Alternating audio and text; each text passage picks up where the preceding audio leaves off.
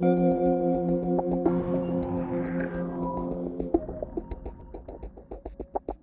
everyone, and welcome to my podcast. Today I will be analyzing the poem The Pomegranate by Eavan Boland. And first of all, I would like to tell you that this podcast will be broken into two main parts. In the first part, I will be talking about the structure of the poem, and in the second part, I will be talking about, or basically doing the close reading. So, first, I would like to begin with our poet's biography and talking a little bit about her background because this is a very personal poem and she incorporates her own experience into the poem. So, without further ado, let's get right into it. So, the full name of our poet is Eavan Aisling Boland. She was born in Dublin on the 24th of September 1944. She was an Irish poet, author, and professor. Boland's father was a career diplomat and her mother was a noted painter.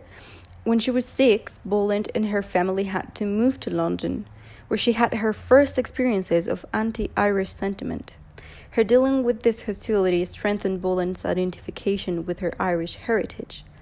Unfortunately, she died last year on the 27th of April 2020 at the age of 75 in Dublin, Ireland.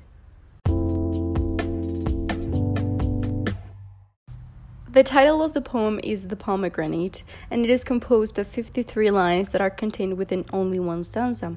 The lines are written in free verse, and Boland makes use of several poetic techniques such as alliteration, caesura, and simile. The use of punctuation also is very important because it is used to create an intentional pause in rhythm in the text.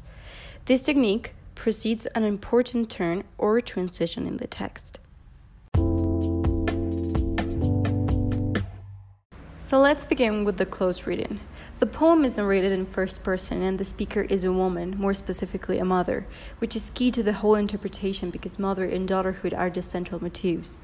We know this since the beginning as the speaker introduces the myth of Persephone and says that she has entered the legend many times, suggesting that she has spent a lot of time reading and exploring the myth, and not only that, but also experiencing it which leads us to question what could be her role in the myth and at which times she has entered it.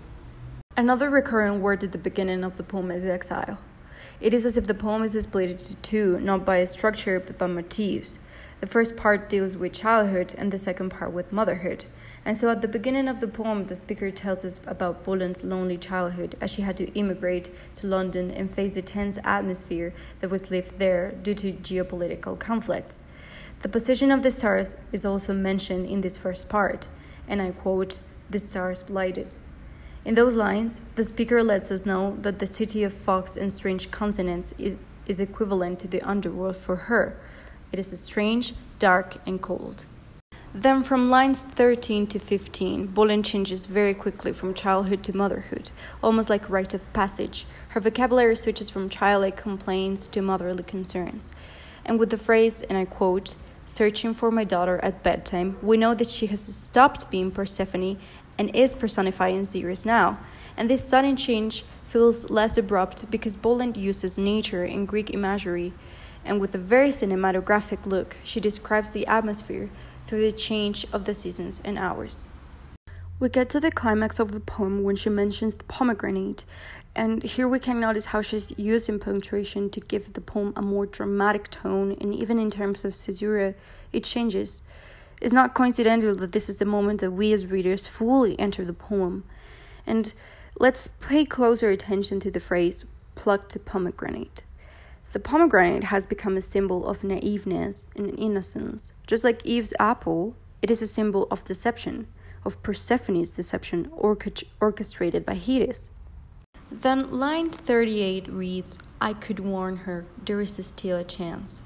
This is a very personal take. It is a projection of the fear that mothers feel when they sense their daughters growing up. This is the speech of a mother who is refraining from spoiling her daughter all the life lessons, but is still scared of watching her get hurt, or worse, that someone or something might take her away from her own mother.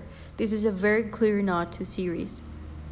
So, to wrap up, I would like to highlight a quote from line 45 where she says, If I defer the grief, I will diminish the gift. The legend will be hers as well as mine. From this line all the way to line 50, Boland is addressing herself, and it feels almost like a soliloquy in which she is convincing herself that she has to give her daughter the liberty to make her own mistakes. It feels like she's trying to make the legend a kind of place of comfort for both of them, and that comfort lays precisely on the fact that they have each other that seasons might get cold and things may change, but there will always be something they both can share. Thank you so much for your attention. I hope you enjoyed the poem as much as I did. See you in the next one.